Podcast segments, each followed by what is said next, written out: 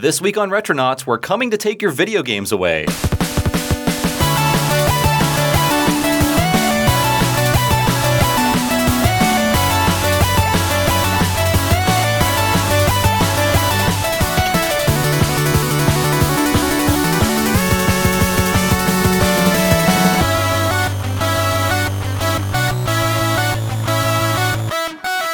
Hello, everybody. I'm your host, Bob Mackey, for this episode of Retronauts, and today's subject is the history of censorship in gaming. Uh, let's see who else is here before I talk more about why I chose this topic. Who's across from me, as usual?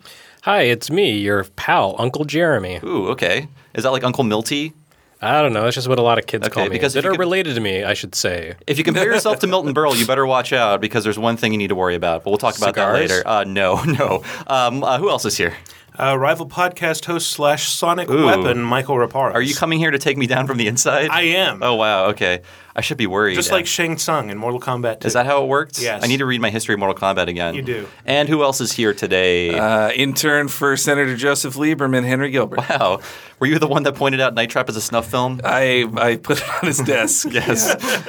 It- all, the, all those girls were really murdered, everybody. Sir, you need to look at this. Yeah. Dana Plato really died. Conspiracy, anybody? so, uh, yes. The, the starting on the dark note, I mean, this is going to be a slightly dark episode because we're going to talk about uh, certain events that might have shaped the landscape of media in general. But I did want to do an episode about censorship in gaming because it's always been a thing. And uh, in terms of my use of the word censorship, please don't complain. It is a very broad term. It's just addressing the changes made to a game, self imposed or not, to make it more palatable for a particular cultural climate. So that is my definition of censorship for this episode. And I mean, we could do an entire series of episodes about how many things were changed because up until fairly recently, I think like almost every game saw some changes in terms of content coming over to America if it was a Japanese release in the first place. So, um, so I did want to do a brief overview of just how um, video games were not alone in being censored. Uh, the history of media is when new media comes out, the general reaction is for people to say like. It's going to kill us all. We must push back against this. We must fight against this new media because we like the things that we like, and this is frightening. So I did want to talk about a few things because, like, even books were a scary prospect for uh, people who were not used to the idea of written fiction. And the general idea was like, why would you read a book full of lies? Why wouldn't you just read the Bible, which is true? I mean, this is exactly what people thought at the time. Last of the Mohicans is killing America. yes, exactly. It's it's warping our children's brains, and so that, that's the reason most of the first popular novels were epistolary novels. They were written in a letter format, as if to say like this could have conceivably happened. You're reading like correspondence between people, and there would always be a preface like this is meant to guide you morally down your path in life. This fiction. so I mean, there was there was people worried about oh these people reading books they're going to have their minds warped. They're going to think about sex and violence all the time, and they're reading like Jane Eyre and uh, Pamela and things like that. Yes, I do have a master's degree in literature, people, and this is the only place I can use it. But I'm glad Henry is here because, uh, in terms of comics, um, it's really funny to uh, think about where comics started. I mean, comic books originally started as bound collections of newspaper strips.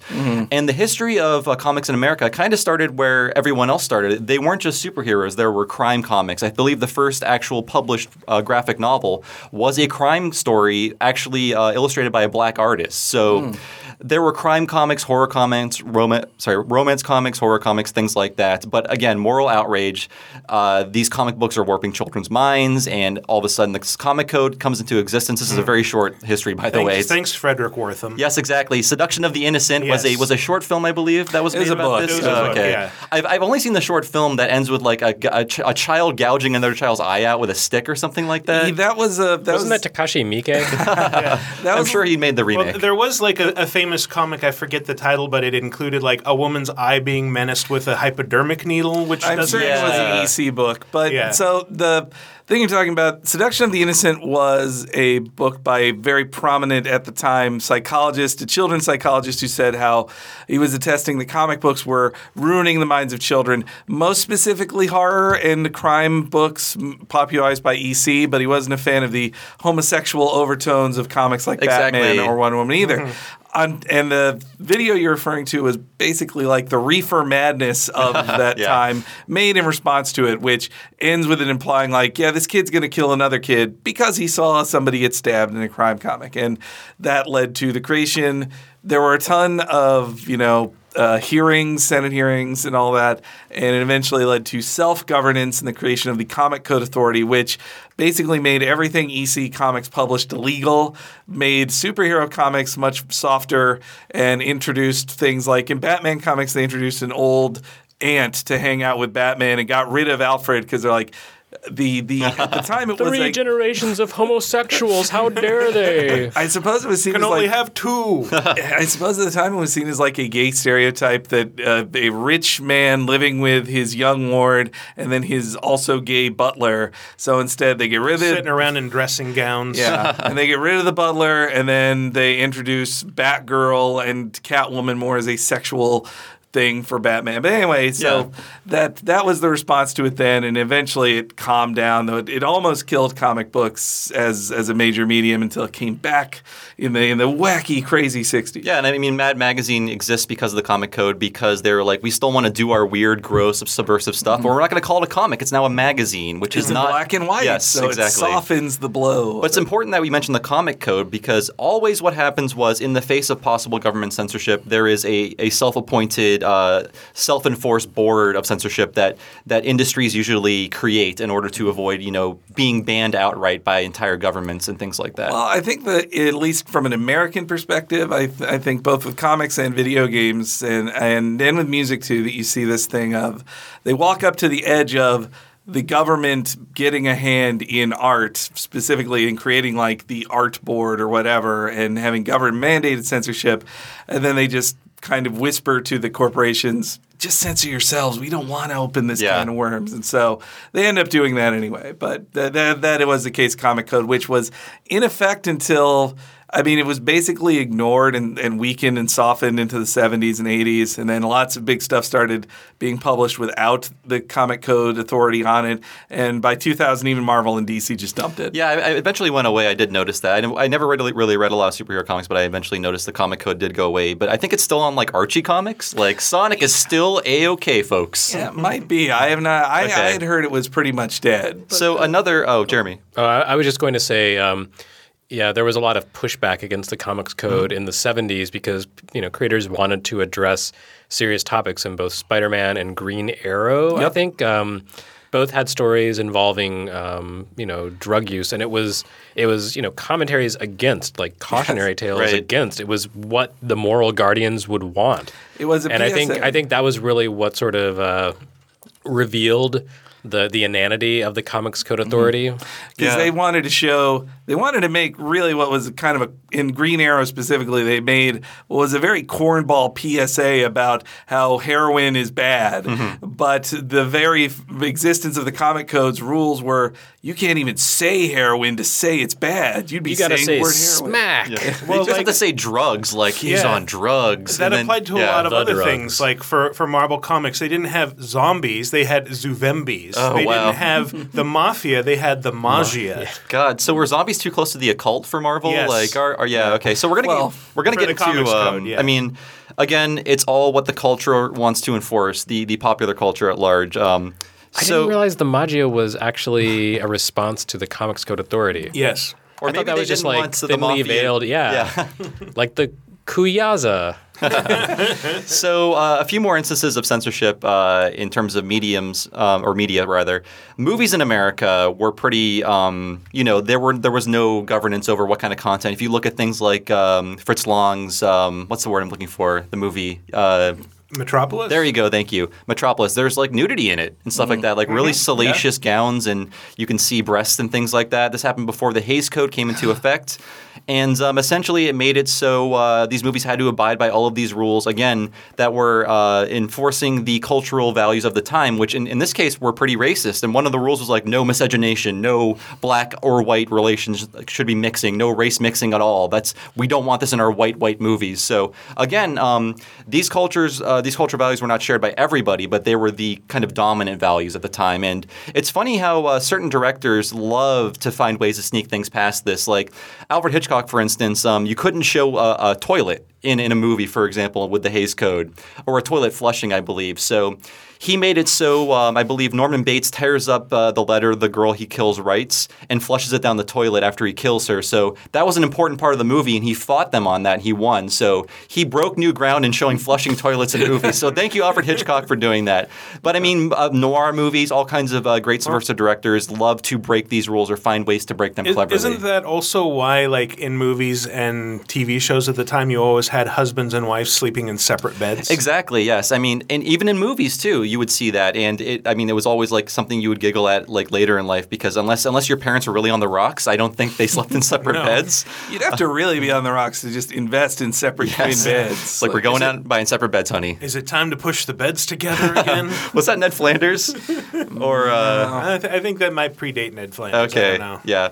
So again, with movies, we have the MPAA uh, coming into being as a self-governing board, but again, um, they have values that not a lot of other people share. Uh, for a long time, it was really hard to get uh, content involving, um, you know, gay relationships into movies without them immediately marking it an X rating or something like that. So Mm-hmm. again, they are they are reflecting popular values, and in this in this sense, these are Christian values for some people. Yeah, the the documentary this film is not yet rated really dug into a lot of the hypocrisy in there. Often on the sex side of things, uh, they would they they made a differentiation between the explicitness of a sex act between a heterosexual couple would be allowed, but that same level of explicitness between a gay couple would not be allowed. Mm-hmm. Yeah, that's Or- a great uh, documentary, by the way. Yeah. Yeah, and uh, in, in terms of comics, you should really read The Ten Cent Plague. Mm-hmm. It's a fantastic, super long overview of how censorship changed comics in America. So I have one more example of self governance in terms of content. Um, in this case, I don't believe any content was exactly changed. It was more of a warning, and that was the infamous explicit lyrics uh, sticker, which I believe was spearheaded by Tipper Gore, Yep. who seems yeah. like the ultimate buzzkill. And I'm not surprised why Al left her eventually, because if you go if you go back, hey, if you go back to these old videos of her like freaking out about music, she just seems like unhinged, and for for things that are are frankly. I think innocuous in, in the long run. I mean, this was the pre-internet age. Any any child could go online onto YouTube and look up any NWA song on their own if they wanted to. But at this point, you needed there were there were gatekeepers. Then that was the, the, the music stores and things like that. So there there was a, an explicit lyrics sticker in this case put on things. I don't think there were any um, lyrics change. I know that um, whoever wrote uh, Two Live Crew, they had like a First Amendment uh, sort of battle, and I think they won that in terms of uh, lyrics, explicit lyrics. For uh, they, they did the song "Me So Horny" and all that thing. I mean, it wasn't it wasn't That's good. probably the most tame song. yes, What you do see now are um, alternate versions of albums sold at like Walmart yeah, or something. Yeah, oh, yeah, you're right. Uh, Walmart will not stock the explicit uh, lyric albums, Well, but also who buys albums at a store like? I was in a You'd be Target. was, yeah, but I, I was in a Target yesterday, and I had the thought of z- walking by like CDs and felt like, oh, how retro, like CDs, like a thing you buy. But people do still buy them. I don't want to sound like an elitist who is who's moved past CDs, but I do recall, like, uh, you know, in my stupid teen years, I I bought the first Eminem CD, and the. Uh, uh, there was the cleaned up version of it that they sold at stores, which it, it was just him basically re-recording new lyrics to half of his Wow. half of the song. It's like the airplane edit, you know, the, version you listen to in an airplane. There's one song. It is uh, one of his least popular songs on that album, but it's where the story is that he gives a girl too many mushrooms, uh, psychedelic mushrooms, and she goes into a coma. And, oh, that old yarn. But then in the but so in the cleaned up version, he she's allergic to regular mushrooms that she put that he puts on a pizza. Jesus, and, wow. and that is what happens to It's like the Radio Disney version. How about you change the lyrics to "I want to hug and kiss you"? That sound everyone would enjoy That's that. beautiful. So again, this episode is meant to be. Uh, those are some examples. I mean, I just wanted to point out that uh, video games are not alone in in being fought against in terms of oh, this isn't right. Our children are going to kill each other. This is going to warp our values. I think people are calming down much more than they used to. But I want to explore various cases of this over the years and how and how I want to show people who might be a little upset about common cases of censorship these days that it used to be a lot worse. We're actually in like a very good era in terms of uh, people not sanitizing things as much as they used to. And I do want to point out this episode is mainly going to deal with the American side of things because I was I was going to attempt to jump into other censorship in like uh, Europe and Germany and Australia, but that, that's a whole other can of worms that I think you can you can do an episode for every country.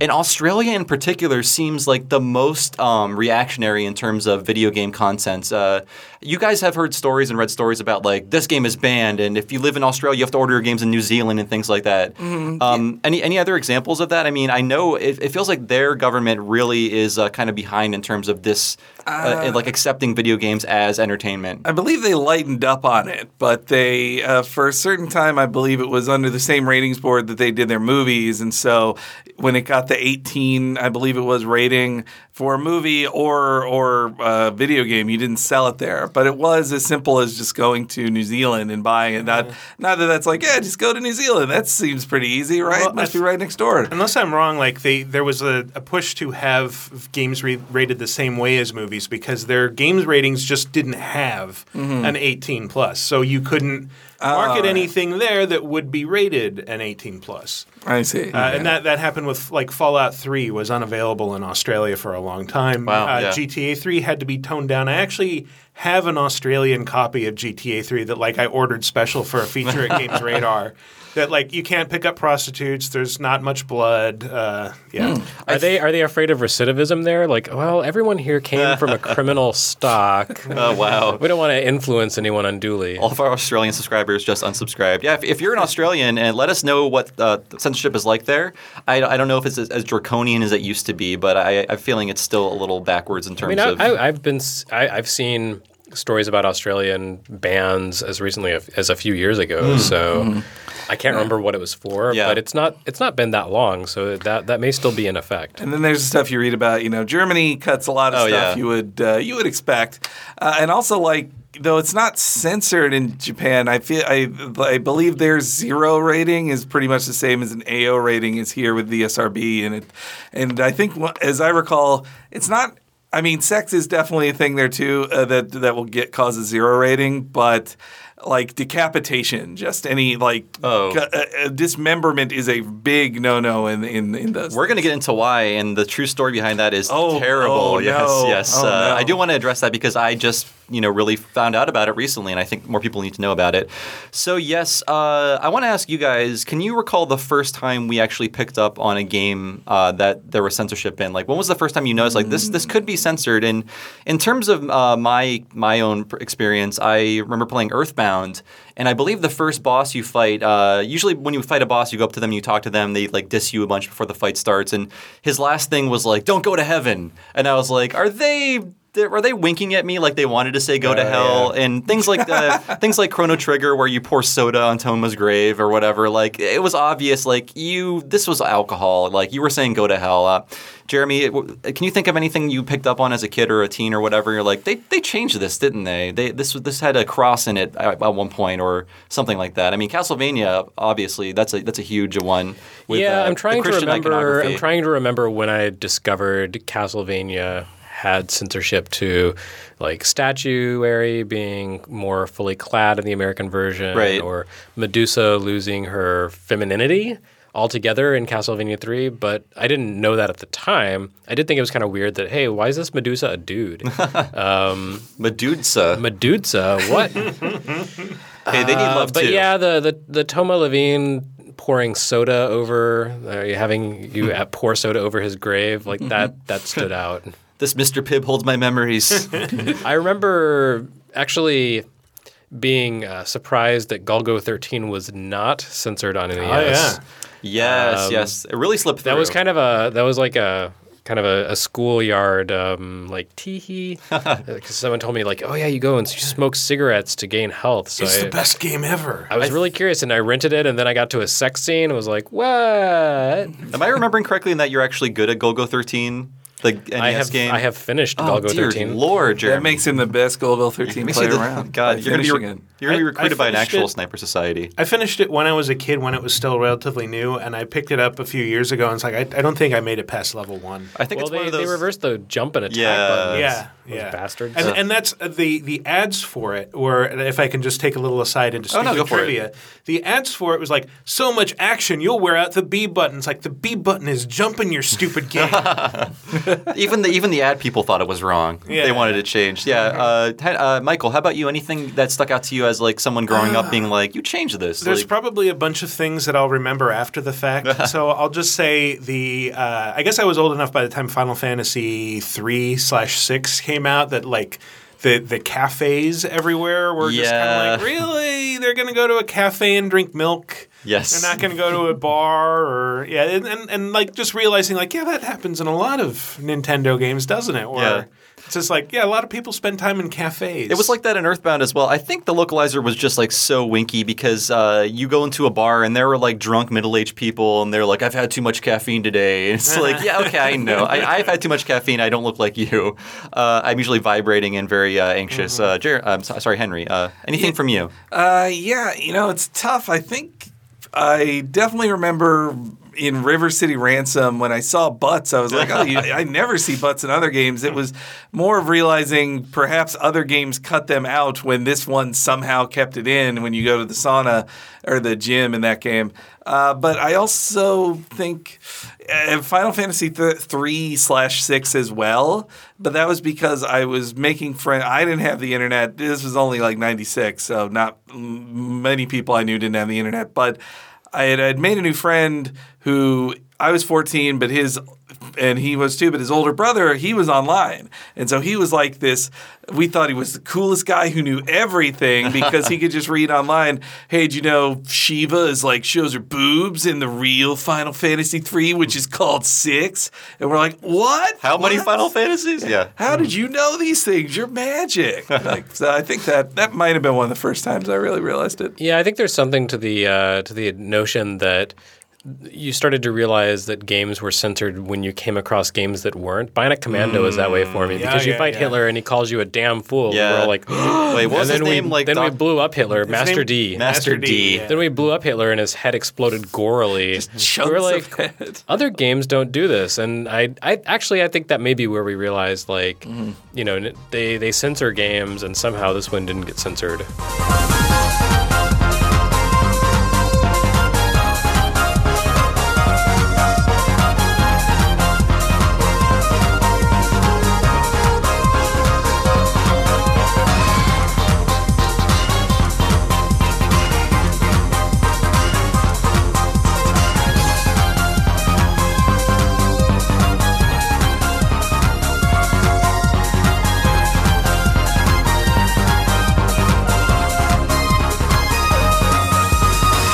So I wanted to, uh, I linked you guys to an article, and it's cool if you didn't get a chance to check it out. But this article has been on the internet for, I swear to God, uh, 20 years, and it's still up in its original format on like tripod or whatever. It's called the Expurgation of Maniac Mansion. And as a kid, just like as soon as I got on the internet, I'm like, I, I want to read about Maniac Mansion. Who's written about it?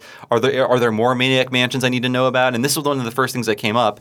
It's essentially someone, I believe his name is Douglas Crockford, and he was working on the port for the NES. And uh, it's basically an account of how contradictory and strange and just uh, just frustrating the censorship was that was being enforced by Nintendo. And there are some changes to Maniac Mansion that don't necessarily ruin the game, but make it a little different than the PC version. Of course, they take away some of the classical art that features female nudity. Um, they take down Dead Cousin Ted's like Playboy mummy centerfold with with no nudity. It's just a cute joke.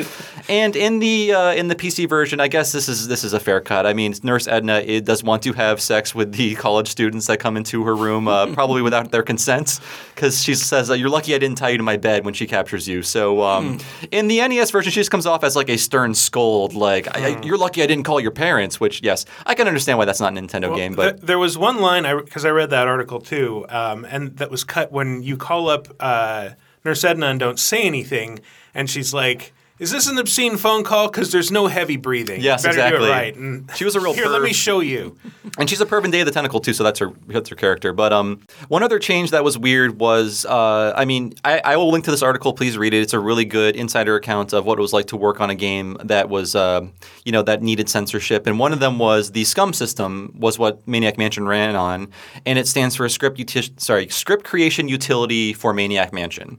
And in the credits, it says NES SCUMM system by and the people who made the scum system for the NES, and the people were would be like, um, sorry, the N- Nintendo would be like, why does it say NES scum system? What's this mean? They they explain this and like, we don't know if we want the word NES being next to scum, so I don't even think they mentioned scum. It's like or- you're calling us scum. Yes, exactly. Wow. So I, I, I could be wrong about this, but it either just says scum system or it's not in there at all. But NES is not near scum system in that in that uh, credit sequence. So yeah, I mean they were very very touchy, but again uh, they had to be paying attention to all the content in the game, and a lot of it did slip through. So, like the Hays Code, the NES censorship code had a, a number of like you know rules to follow, and I'll, I'll go over these really quick, and maybe, maybe we can think of a few things that didn't follow them. So. Uh, so, uh, no, Nintendo would not approve of any games that include sexually suggestive or explicit content, including rape and or nudity. Uh, I don't think there was a lot of nudity that I can recall in NES games. Um, in the Japanese version of Golgo 13, Oh, you see the little hotel nipple. sequel, yeah, Yeah. sequences have nipple. The Oh, wow. uh, the American versions do not, but they did not cut out the the very obvious silhouettes yes, coming together and. that's how babies are made. And then the health bar refilling, which then led to a schoolyard rumor that that's what was happening in Zelda 2 when you go into the woman's house to refill your health. That's right. Oh man, Zelda. Yeah, I forgot about that. And the previously mentioned River City Ransom Butts. Yeah, I think the lady was giving Link special hugs. That's what my mom told me. um, so another one is uh, they do not approve of games that contain language or depictions which specifically denigrates members of either sex. Uh, and what was isn't the first line in Coco 13 just a woman or whatever? Or, or just No, a that's woman? Ninja Gaiden. Oh, Ninja Gaiden. Yes. Yeah, so just a girl. Get out of here. Ryu Hayabusa, you're you're on red alert for this one. Um, so they cannot depict random, gratuitous, and or excessive violence. We already mentioned Hitler's head exploding. Uh, depict graphic illustration of death. Um, depict domestic violence and or abuse. And one of these I can think of is in, in Mother Two slash Earthbound. Um, after the prologue, when you bring Pokey and Picky back to their parents' house, uh, their dad chases them upstairs. And in the American version, you just hear the sound of a door slamming. In the Japanese version, you hear the sound of them getting spanked. So uh, that was one thing they changed for uh, for the American version that I can think of. So See, that actually makes more sense than a door slamming. yes, exactly. Like, why else would he be chasing them upstairs? So uh, games that reflect ethnic, religious, nationalistic, or sexual stereotypes or, or language. This includes symbols that are related to any type of racial, religious, nationalistic, or ethnic groups such as crosses, pentagrams, gods, or gods. But apparently, Roman mythological gods are okay, and they had no problems throwing Hindus under the bus either because That's it was true. like your gods are just silly, fun creatures we can summon in battle. Like, yeah, Your religion isn't real. yeah. Uh, So no, this but is I- this is something that makes Gul- uh, Bionic Commando interesting because they did take out a lot of swastikas that's right. Yeah. and uh, like uh, you know a lot of German Nazi symbolism. Uh, but you know, then they kept Hitler exploding at the end. So I like Yeah. to think the censors just didn't make it that far. Me too. Well, yeah. you know, it's okay. It's Capcom. I don't know how it was done back then, but when people submit games to ESRB for ratings, um, the ESRB does not like play these games in their entirety. They're given like a videotape where the Yeah. the publisher says like here are the objectionable material in the game. Here's the objectionable material. Here are the parts that will cause a problem. So let's let's list it for you what the issues are and give you like a, kind of a synopsis of it. This has so much comic mischief in it. It's going to blow your minds. And it's expected that you're not that they're not being lied to. Yeah. And if they are, There's an it- assumption of faith. Yeah, Good faith. And if Speaking you, of uh, faith- and if you let if you disrupt that faith, there will be consequences for that. Like the SRB is not going to trust you as much next Well, time. I wanted to point out it was strange that, like, you know, everybody knows about Castlevania. The crucifixes got turned into boomerangs. Uh, they were censored outright from the game. Uh, crosses were taken out of DuckTales. And yet, what is Oh, on the front of Link's original shield? Oh yeah, you're right. He's, yeah, he's a big old Christian. And until Majora's Mask when he gets the uh, the Islamic uh, crescent moon on his shield, but they did yeah. take that off. We'll get to that later, though. But there's no, but there's no Christ in the world of, Yeah. of Hyrule, so it's not a Christian symbol There, so there is a- much. there's official link to the past art of him like literally praying in church to a crucifix on his knees, like official Oh, Nintendo wow. art. So Link is a Christian. Well, I remember in case you're wondering. in Dragon Quest uh, two, I believe it was when the, you ha- started having party members who would be walking around in caskets behind you if they were dead. Like those had tridents on them that I feel certain were crosses. Oh, they had to in be, the yeah. Japanese version. they might have been turned into ghosts at some point just to avoid the cross thing altogether, like little floaty like- ghosts. It could be a Hindu thing again because Mm. the, the Hindus have like a s- sacred trident. But you also go to literal churches to resurrect your team and talk to a nun. And Ah. Yeah, so, they, they play very churchy music too with organs and everything. Yeah, now they have their own symbol. It's like an eagle sort of Yeah, thing. Yeah, it's like the uh, the Erdrick or Erdrick, Erdrick. or Lodo, or whatever you want to say. Yeah. Roto se- shield. I, yeah, I prefer Rhoda. So we also have they will not approve games that use profanity or obscenity in any form or incorporate language or gestures that could be offensive by prevailing public standards and tastes. So take that as you will. Not a lot of cursing. I mean, we do have. Uh, I think this, the the harshest curse I've, I saw in a Nintendo game was "damn," and that was probably Bionic Commando. I'm sure it popped up at least more than that, maybe one other time. But um, they were pretty good about language, mainly because things weren't translated properly. So uh, I think a lot of uh, a lot of curses didn't make the cuts. I like to think that somewhere in the secret uh, tunnels in Final Fantasy IV, there's like a dwarf that nobody's discovered that just says "damn ass hell." Fuck yeah. so uh, games they will not approve of games that incorporate or encourage the use of illegal drugs, smoking materials, and or alcohol. Nintendo does not allow a beer or cigarette ad to be placed on an arena, stadium, or playing field, wall, or fence in a sports game. So it's funny that I feel like uh, a Jap- the Japanese culture. I don't mean to broadly stereotype, but I feel like they're much more comfortable with drinking in terms Oh, of yeah. it being a normal human behavior. And uh, in terms of their games, there's a lot of drinking in things like Dragon Quest, and a lot of games where it wouldn't normally show up. Uh, like in Wario Land 2, one of Wario's powers is essentially him being drunk. But instead of being drunk in the American version, he's now Crazy Wario. And I think it's like Final Fantasy Adventure. He's Crunk. Crunk Wario, yeah. is it Final Fantasy Adventure that there's the the, bana- the banana smuggling side That's quest? Final Fantasy I, Legend I confuse them all the time. But in um, in the Japanese version, it's literally heroin. Like in that cutesy little game, there's a, there's a heroin smuggling uh, side quest. So yeah, uh, they were really careful to sanitize this stuff.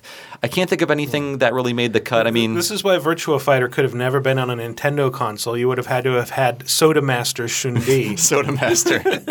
oh man, his, his teeth are so bad. Uh, You know, that is, I never even thought of how strange it was to not see like beer ads in stadiums and playing in a sports game. Though You still kind of, you don't see that in even like Madden or whatever. I feel like that'll still get you like uh, references to alcohol or smoking is going to get you a, a, an M rating these days.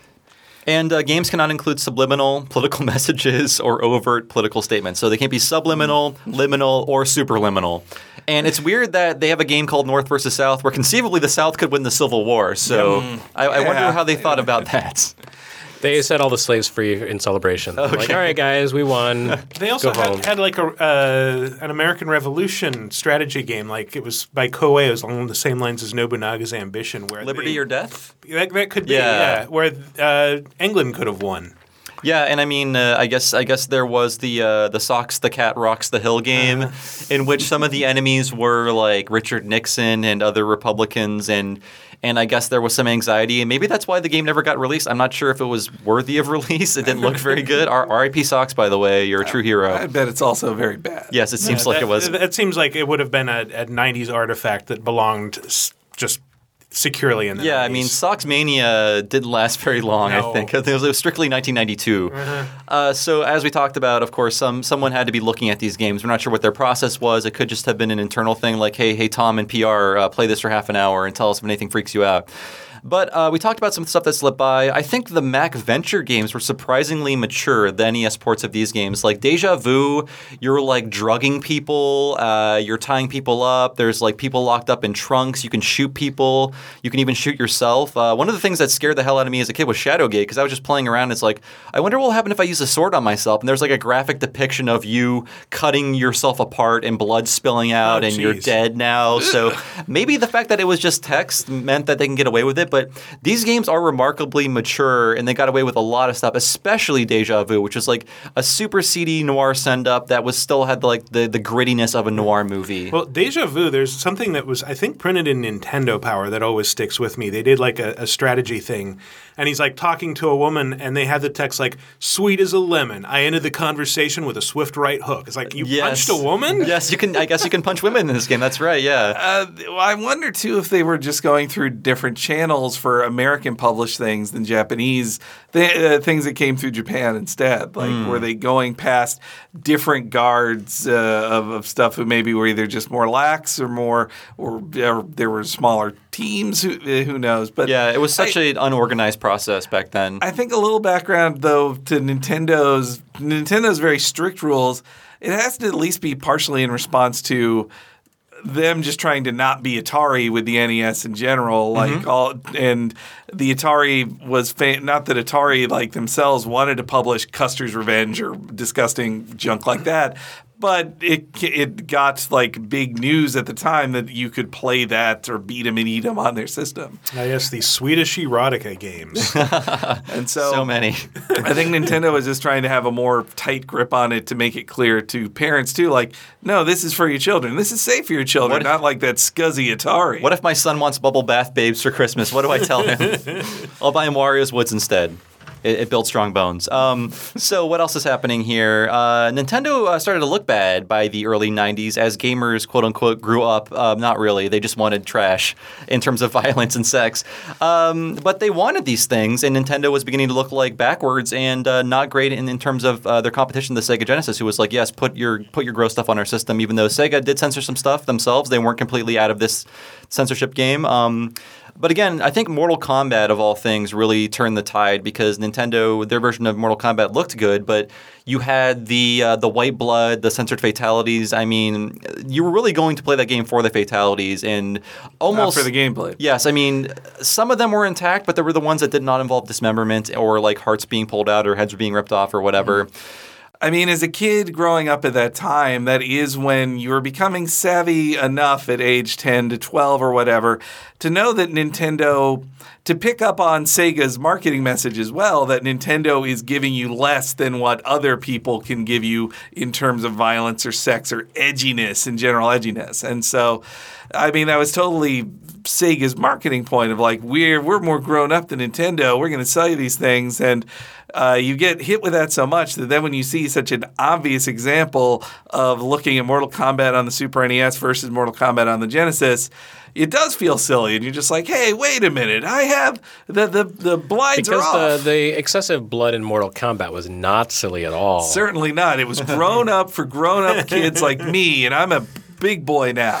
Yep. I'm a big everybody boy, and I want some big blood. If, if you get hit with an uppercut, an entire can of tomato paste is going to fly out of your mouth. exactly, and I want all that tomato paste. It is sort of like how uh, the UK had the video nasties, and some of them were disgusting and reprehensible, but I would not want to ban them from public viewing. Like Last House on the Left, obviously lots of horror, horrifying rape in that movie. Mm-hmm. But they did have things like like Evil Dead and Evil Dead 2, and uh, uh, these movies are just like Warner Brothers cartoons with fake like Kool Aid being thrown around. They're the silliest, goofiest things, and the fact that they actually concern people just makes me laugh in retrospect. Like you you you looked at this silly thing and you thought it was like dangerous. Well, uh, Clockwork Orange was actually Yeah. banned in the UK for years and years, and like to the point where there was a theater in Paris that was specifically set up to show Clockwork Orange to uh, English people who were coming over.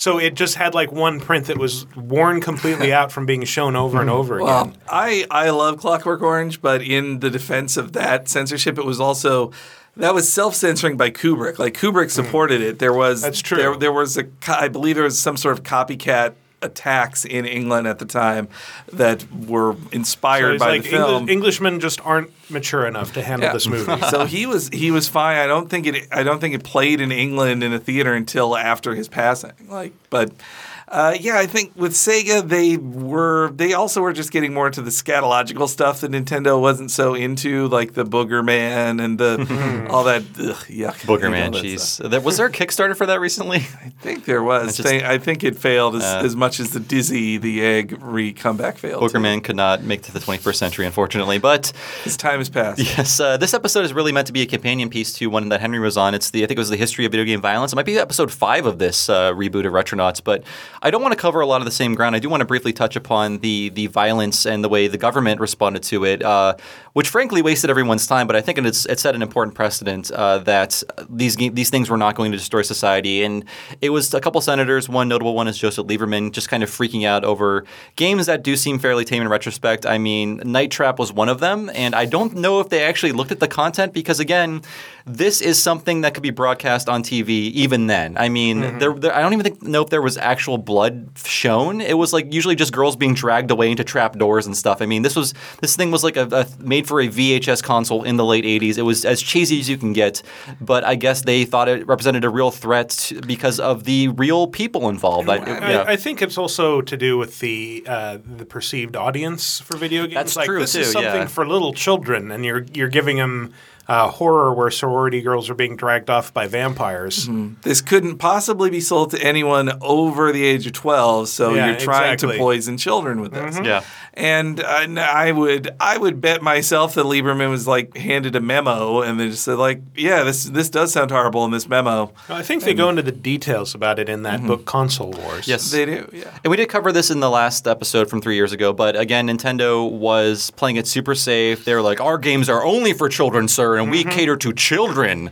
Throwing But- Sega under the bus saying like Yes. they know what they're selling. Children's uh, playing sweaty combat. I believe that was probably Howard Lincoln that did that. I Uh, believe is it that true, was. Jeremy? He was the dude. Yeah, he was I the. so. He was a supreme bus thrower at the time. so uh, again, the ESP, ESRB was created in 1994 as a way to self-regulate content, but as with the MPAA. It reflects certain values that all not all Americans share, and the, again, these people are just terrified of sex. Uh, and uh, it could be again that thing we talked about with the MPAA, and that uh, homosexual or non-heterosexual relationships are viewed as like uh, risque content just by existing. Um, At least that's how I view it because it seems so rare that you see uh, gay relationships uh, or non-heterosexual relationships in games as not just like the one gay character you can date. You well, know. I mean, like that. Uh, as as a queer person myself, I would at least like to see like, oh, they put one in here for this one scene. Like I remember playing the skipping way ahead, but I remember the playing the Fahrenheit slash Indigo Prophecy, and in that there's like a character has just the stereotypical gay best friend. But for me, it was like, wow, an actual gay character in a real game who's just the dumb gay best friend who will talk to her and never be seen again. But I was so excited for that. But I feel like now, at least, thanks to indie games and more diverse voices making games, you're seeing a lot more representation that, even if more publishers or many publishers still aren't really putting that in their games. Yeah, I mean, Bully had the famously uh, the Over the Rainbow achievement, which I got, and it's like uh, again in that game you can you can kiss all the boys you want to, you can kiss all the girls you want to. It's all fair. Rockstar has been more at the cutting edge of that than than others. Yeah. For sure. And speaking of Rockstar, my last point before we hit our break is uh, even with the ESRB, we still had what I refer to as utter bullshit, like hot coffee, which uh, is completely just a, a shame that adults reacted to it. They're repeating what they did 10 years ago. And I'm not making a political statement, but I really feel like Hillary Clinton made mm-hmm. herself look so out of touch. And I think today's voters are thinking back upon hot coffee when she's like, you better Pokemon go to the polls and vote for me, kids. And it's just like, you you were you were afraid of a of clothed polygons smashing into each other mm-hmm. 10 years ago that could only be accessed by a hacking device. So I believe this caused a huge problem for Rockstar. They had to pull games off the shelves, I believe, and uh, restick Well, or something? there was a lot of misinformation, and I, I see that all the time still. A lot of willful misinformation where, like, the news story became about, like, oh, you put in, you type in the code hot coffee into the game, and that's how you get this. Like, no, that's not what you have to buy a special device, and it only works with certain versions. And I can yeah. tell you, I can tell you a retail level anecdote about that. So I believe it was it was 04 or 05 when it happened. Oh, yeah. right. So I was working at Blockbuster Video when that happened, and uh, the I was having to explain to my coworkers what that even meant, and because we were renting GTA San Andreas a lot. And they're like, "Wait, isn't this a sex game?" And I was trying to explain, like, "No, it's a cheat, and you need a secondary thing. And it only works said, on uh, a PS2 one." There's, there's a saucy puppet show hidden inside. And then came the day when it got uh, officially re-rated by the ESRB as AO, and we actually like I was part of taking it off the shelves until we got the re-rated versions from from uh, Rockstar. And so again, I was trying to have to explain to them, but it was kind of just falling on deaf ears the nuance of the situation, and not that just this was a sex game. And also, it's still like so. But if finally you could take out the cheat to see terrible like simulated sex, you can still do every single other horrible thing in GTA. Mm-hmm. Though I also had been in the situation of Blockbuster of like not being like the scold or whatever, not being like a prude, but when parents would rent Grand Theft Auto to them, I would a couple times I was like, you know, these ratings are right. You did like I'm just pointing at the SRB thing. Like you see, you see what it says this game has. Like, are you cool with that? You, if you at least bought this Star Wars game, he could still kill things, but not you know prostitutes. But uh, don't think it really works. Yeah, I mean, Yeah. I think this really inspired Rockstar to continue pushing the limit. And for as much as I think they're they're very tone deaf with their satire and very toothless in some senses, I feel like they are good at throwing something out there and making it part of video game history. Like you are going to see a penis in this game, and shut up. There's now a mm. penis in a video game. Maybe there could be more penises. Like they are really good at doing that. Naming a game the Ballad of Gay Tony. Like there's a ga- there's a gay character who is the central figure of this DLC. Like they want to push the envelope in terms of you know including content that would be like frowned upon by the SRB. I think. Well, in Red Dead Redemption, they, which they were making at the time of Hot Coffee, they really were not fans of the government because the government was getting all up in their business about seemingly selling porn to children, and so that's why the plot, the the actual enemy of Red Dead in Red Dead Redemption is the government being assholes to you the entire time, and It's an allegory. I remember, like at, at the time, like I was talking to people who were like, "Oh, Grand Theft Auto isn't that the game where you can just go around raping people?" Like, Jeez. Jesus, no! God, Are yeah, you getting this? The news really stirred people up into a frenzy about this game without really understanding what it was about. And um, I mean, in daytime talk shows like Montel, Yeah. I recall when GTA 3 was new, Montel Williams just did this whole thing on it that was like shit, playing in the bake, break room at the place I was working. And I was telling them, like, that's not really what Montel Williams is talking about, is not what really happened. there's a there's that famous I believe it's a Fox News uh, still where it's the Mass, Mass Effect one. Uh, Ah, yes. They found out you can have sex in the game, and it's like sex box. Mass Effect lets your children have sex with aliens, and everyone laughed at it because I think at this point we're like, no, just go to hell. We we're okay with this. It's fine. Shut up. And there was no there was no outrage. Then there was like a conservative uh, like blogger who took that and ran with it, and suddenly it became like, oh, you can reach out and rape anyone digitally online. God. Like, uh, why, why does this keep coming back to that? I think they're they're trying to like project their fantasies onto the audience. Yeah. But yeah, so uh, but we're gonna take our break now. I want to say one thing. I believe Bernie Sanders will be pro hot coffee, and with that, we will take our break.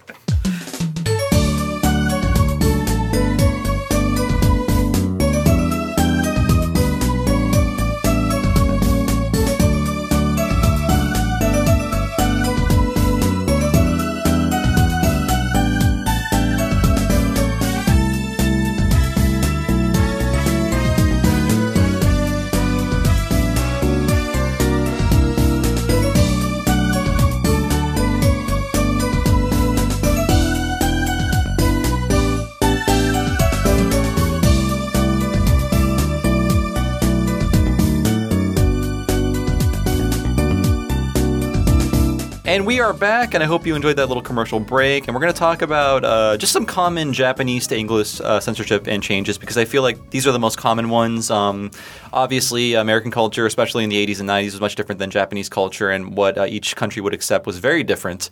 And we talked about a few things already, like, uh, you know, obviously addressing drinking, uh, addressing, you know, uh, Christianity and things like that. But I feel like in general, even today, there is a general aging up of female characters. I, I feel like we are. We uh, we want our, uh, our our girls that are attractive to be uh, not not uh, not illegal, but maybe barely legal, or Well, so the different, I mean, that is just a, it is to a degree a cultural thing, just like the age of consent is different in two different countries. It is, it is what it is, and this is not to make a moral Yeah, judgment yeah. on what number is a better number. But though now I'm sounding like somebody who is West, just- West Virginia does it right. Well, I think mainstream Japanese don't really find that as appropriate either. yes, yes. I mean, sure, but. Uh, and see, these are things I don't want to make exceptions about Yes, Japan, like yes. just to say, like, well, I've been to Tokyo four times, so I definitely know I've, Japan. I've Like, watched lots of anime, folks, so I'm the authority. I've never been to Japan. All I know is that in American versions of anime, you have a lot of college girls who wear high school uniforms. Yes, that's true. I mean, I think they stopped doing that because of uh, there's some precedent set even for that, but that was a common thing. There'd be like a dub line snuck in, like I just got back from college. Wink. Yeah, make it's especially clear they're all 19. It's especially confusing because in Japan, junior high school is what we would call high school. And so, like, you right. get these teenagers saying, We're just junior high school students. And it's like, You look really well developed for junior high school students. Yes, exactly. And not just because they're drawn by horny animators. Uh, so Japan does treat Christianity with the same irreverence they treat uh, most organized religions. Uh, just as they borrow like Shiva and uh, other gods uh, from other religions, they're like, hey, this cross looks cool. I'm going to make an entire anime series about it and why I'm depressed. So uh, See, I didn't. I I had been pretty guarded from the Japan's love of Christian iconography until I think it, it felt like the same year I I played the game Xenogears and Yes. saw the anime Evangelion, both of which just like bash you over the head with crosses the entire time. Uh, and I think actually they, I now I think back on it, it was probably mostly pointed out to me when I was reading the Toasty Frog uh, Oh, right. uh, thumbnail theaters for for Evangelion. It's created, created by one be. Jeremy Parish, who is who is not Badass. What a jerk. who is not owning up to it. But uh, people people did enjoy those a lot. Jeremy, are they are those online thumbnail Somewhere, theaters? Okay, yeah, those are those are Jeremy's like uh, kind of uh, God, distillations of like Evangelion. 20 years old. Yep. Jesus. Yep, yep, yep. So yes, and in that case of Xenogears, I think they were going for obvious uh, Christian allusions. In the case of Evangelion, I think it was like this stuff looks cool, and I think that the, the creator almost just has said as much. Like, I like this stuff. This stuff looks cool. There, there are cool like Latin words I can use. So let's go for it. But I it's mean, he was really into the Dead Sea Scrolls. That too, yeah. About uh, Anno Hideaki and what he was, what he's into. except our Dead Sea Scrolls did not predict giant robots attacking uh, Earth, so it was kind of a letdown Man, in if that you case. if you read the like the so, sort of extra canon stuff about A- uh, Evangelion, like the role of the Dead Sea Scrolls and the eggs and things like that, it's it's bizarre. yeah, it, it reaches beyond Christianity, though, right? I mean, I The, feel like de- it, the Dead Sea Scrolls are supposedly like a set of instructions for uh, like populating the planet with the the. I, it's yes, but uh, yes, it's but, yeah, it's like an instruction manual Yeah. basically.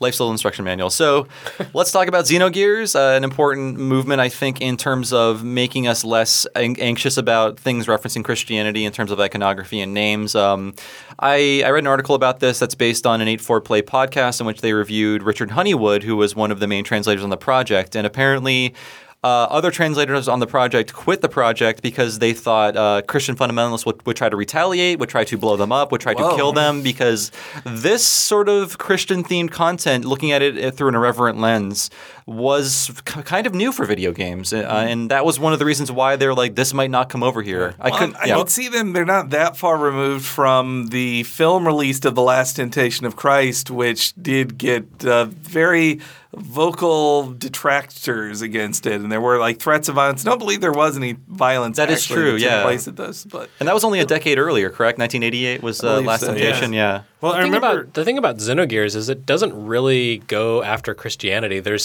some imagery, but it's more about the concept of God, and it's not really specific to like the Judeo-Christian God. What was the deal with the church in? Was there some sort of molestation? Yeah, I mean, there was like a pedophile there? priest yeah. thing going on. Yeah. But even that wasn't.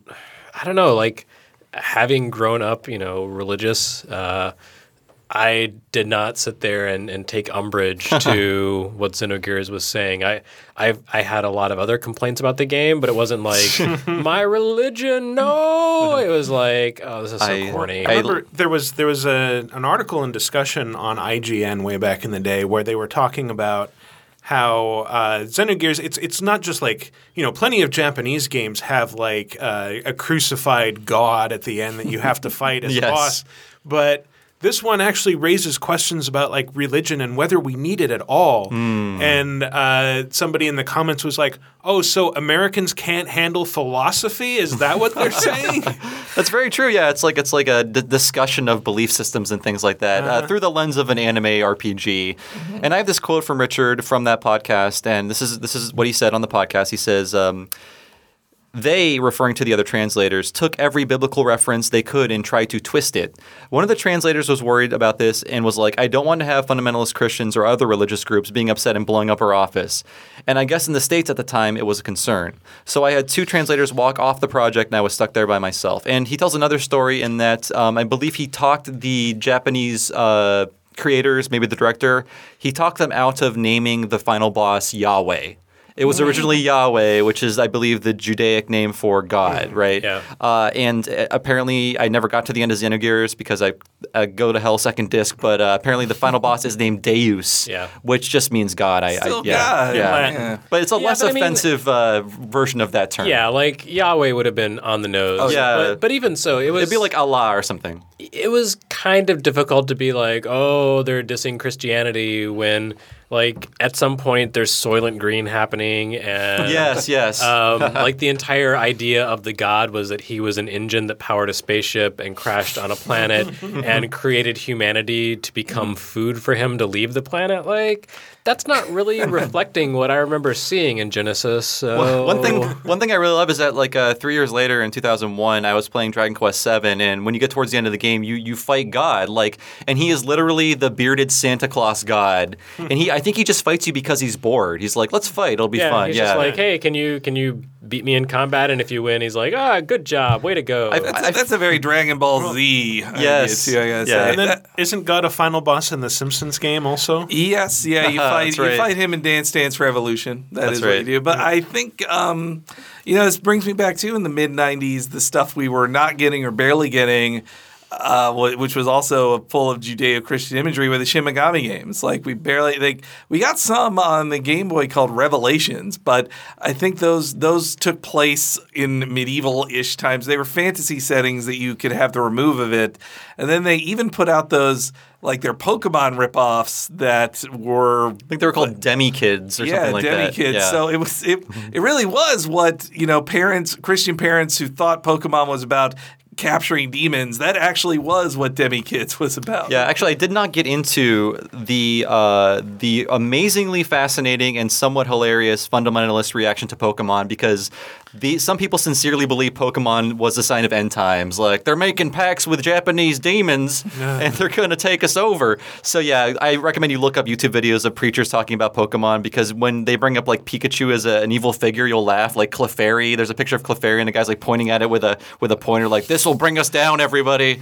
But, so yes. So yeah, I think Shin. I, I would bet Atlus just self-censored in the way that they just didn't localize many things that like we got the Jack Brothers in the Revelation games, but we didn't get the original. Like the original Shin Megami didn't come out in America until it was an iOS app a few years ago. I have to think of what uh, America, how they would respond to Persona 3 if that came out 10 years earlier, where it's like, People at the time thought it wouldn't get published. yeah, Like, I even then, even then. I did too. It's like they're gonna hold guns to their own Yes, heads. Yeah. smartly. I think that's a very iconic, uh, ridiculous way to summon a demon is to shoot yourself in the head every time.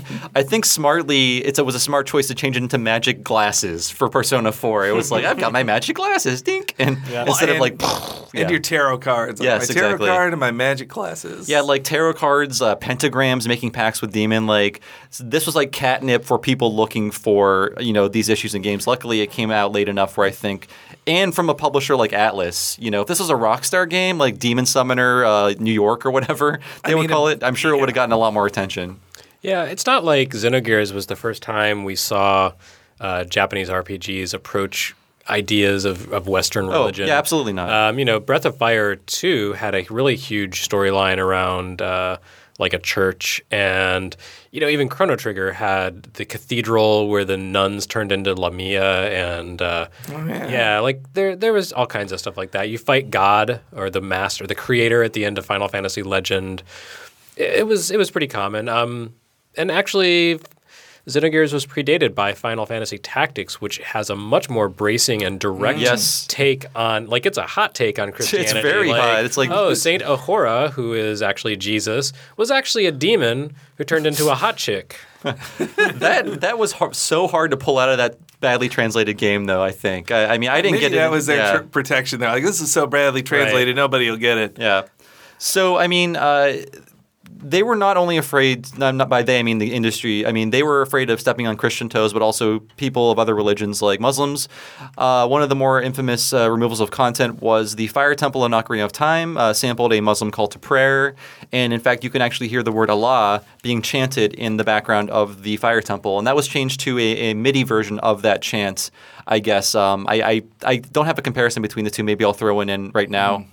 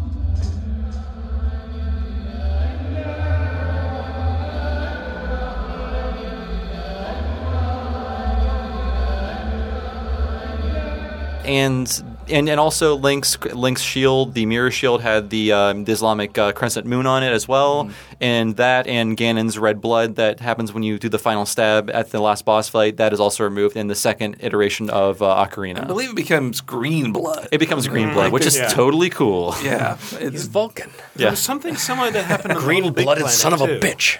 well, yeah, little green, uh, LittleBigPlanet or one or two shipped with uh, is, is I believe some Islamic chanting or verses in it, or a and song then- that had some a of those. song, yeah, and so then. They just patched it out on release day. Like Yeah. so, if you never uh, if you never went online with your copy, it technically was still in there, but it was gone the second you went online, which you'd need to do anyway, really, to do anything with that crappy game. Hey. Uh, uh, you know, we're talking about uh, Square Enix. It also reminds me of or Square Soft.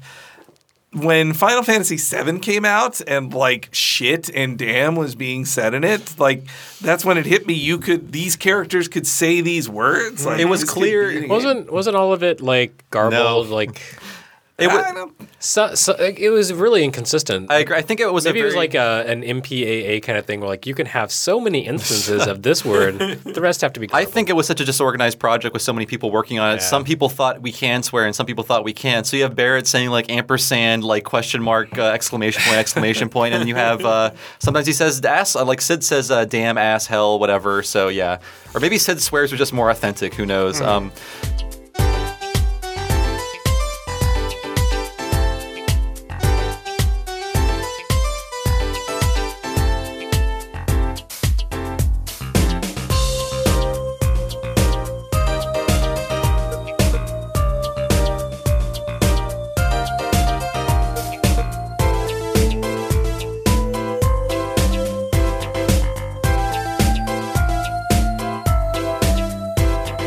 So I did want to talk about American games being censored for Japan. I mean, it, it does work the other way around sometimes. And one of the more infamous instances is um, And there's a good reason why you cannot detonate the bomb in Megaton in the Japanese version of Fallout 3. And Why? uh, I don't understand this historical context. people I- still being alive after, I guess, the only uh, nuclear attack on civilians in world Both history. of them. Yeah, both of them. Yeah. No, I. Uh, yeah, no, that's uh, it's pretty obvious what Yeah. that. So that character, the character who uh, recruits you to do it, I believe he's like just dummied out of the game, and uh, you have to play the game um, with Megaton attack. I never blew up Megaton, but I'm I'm a, a goody two shoes in those games. I mean, it's kind of it, it. It can be kind of rare, I think, uh, where they will even keep out in you know. When we were growing up, I feel like stock footage of nuclear testing was like used in every movie all the Yes. time, and you see it. I, I think they're uh, Nintendo Play Aloud commercials. Yeah, I think they're a lot more. They're a bit more sensitive to using that footage in Japan than than they uh, we are over here. And there seemed to be a turning point in, in terms of uh, Japanese content, uh, from my perspective, used to always be more violent. Like, that's where you went to get your more violent games, your more violent yeah. content. Uh, Anime especially. what's that? 80s anime. Oh, yes, Oh, yeah. yes. Oh, man, Ex- yeah. extraordinary, gruesome, uh, super, superfluous scenes, Yeah, like, of course. watching the uh, the Guyver opening recently, it's like The oh my Guyver. God, he like tears a monster's face in half with his fingers. Yeah, I mean that's what that. I mean, when you wanted effed up content, you would go to Japan if you're a young teen, As- you know, looking for uh, rude things to watch. Yeah, as a kid, well, as a as a teen, I remember thinking "Crying Freeman" was like the most obscene thing I'd ever seen, and I bet if I were, I haven't revisited since then. I bet I would just kind of like giggle at it now, or just think like, "Oh, this this was as far as I thought it went." Like, So, so I always wondered why there was a turning point in Japanese media where all of a sudden uh, things seemed a lot more sanitized. And do, in doing research for this episode, I found out why. There was an infamous uh, child murder case in Japan, and by child murder, I mean a child was a murderer. And I don't want to get into some of the more gruesome details, but it should be pointed out this uh, child uh, killed and dismembered a special education student uh, and left their head in front of the school gates. And they proceeded to do a very Zodiac killer like uh, kind of uh, scenario in which they would send letters to the police, to newspapers. Uh, they murdered another child before they were caught, and I think they attacked a few other children. But Is that the one where they carved X's over the eyes? I don't remember that detail. But So it's this. like a dead cartoon character. Yes, it could have been that. I'm not sure if it went that far, but this guy, this guy was unhinged. I believe he's like like in back in society now, because, but they don't disclose his name or anything like that. But this was the turning point. It was sort of like a Columbine style scenario, uh, way less damage to you know in terms of deaths, but it still was very shocking. And I think from this point on, Japan was super, super, super sensitive about depicting decapitations or dismemberment in games. I'm thinking of like it really struck me as odd in Resident Evil 4. Uh, Leon can undergo any amount of gruesome deaths that are specifically tailored to certain enemies, to certain traps. Uh, a chainsaw guy can just lop his head off, and it'll say "game over" as the as your your body just falls to the ground without a head. None of that stuff is in the Japanese version, and I believe it was this incident that really made that turning point happen, where Japanese media in general became much less violent. And my girlfriend was like, "Is that where Moe came from to to, to replace it?" And I'm like, "Oh my god, you might be right. you might be There right." have, been had to go few, there have been a few events that have left a pretty profound psychological Yeah. scar in the Japanese collective conscious. There was the, uh, the Aum Shinrikyo? sarin gas Yeah. attacks by Aum Shinrikyo, the, uh, why the you can't find stabbings in garbage cans Akihabara. Yeah. Uh, What was the second? I didn't hear that one. the stabbings in Akihabara. That's right, about yeah. Six or seven years ago. Sorry, Jeremy. That's okay. yeah, no, that uh, yeah, Like it's it's such a generally like peaceful, non-violent uh, culture. Like you don't hear a lot about crimes over there. So the ones that become high profile seem to have a really huge impact on. Yeah, and you can kind of now I think back on like Japanese media I've seen from the late '90s. Like I can, I feel like I can imagine the the shadow like that case cast on it. And same same with the with the nerve gas attacks as well. And like you, I think you look at something like Battle Royale and you think like I don't know like if was Yeah, format Battle Royale I think was a direct like response to this, or was directly. I'm not sure when the novel was written. It could have been the novel preceded this, but I think that movie would not have happened if not like looking at like what if children are can be violent creatures too? What if children can be amoral? Things like Well, that. say and same with like the terrifying children of like Ringu or yeah, uh, yeah, that's true. Uh, the uh, what The was Grudge. it? The Grudge. Yeah, but Yeah. Ju-on. Juon, thank you. I was trying to be a weeaboo and say the Japanese name for it. As a culture, we really work out our anxieties through media, and you can see how that's happening here. But I think it was really just the just the dismemberment involved in this case that made it a very very touchy thing, even to this day. And we'll get away from children being murdered. but you. if you want to learn more about children being murdered, search for the Kobe child murders on Wikipedia. You'll read a lot of horrifying details. That'll keep you up at night. Uh, so another thing that gets changed, and there are so many instances of this, is just the fact to um, just the uh, effort to remove general sense of Japaneseness from things. Um, I feel like this was more common when there was more xenophobia towards the Japanese in America. Uh, stuff like Ace Attorney, I believe if, if, if this was translated today, if this was only brought over here today, I th- I, I want to believe they would still keep it in Japan, but I feel like there was still that lingering like, would Americans want to play a game about Japanese people? I don't know. So I feel like in those cases, it's not reacting to racism or whatever. It's just like a general discomfort with the idea of like, you know, why would they want to not play people like who are like them? But It's so strange Yeah. to me in the in the case of Ace Attorney when like changing food to a hamburger or whatever, like that that seems like an odd choice to of of localizing something when one of your characters or multiple characters like basically Shinto priestess. Exactly, So yeah. That's that is so specifically Japanese with so many plot points that are specifically Japanese.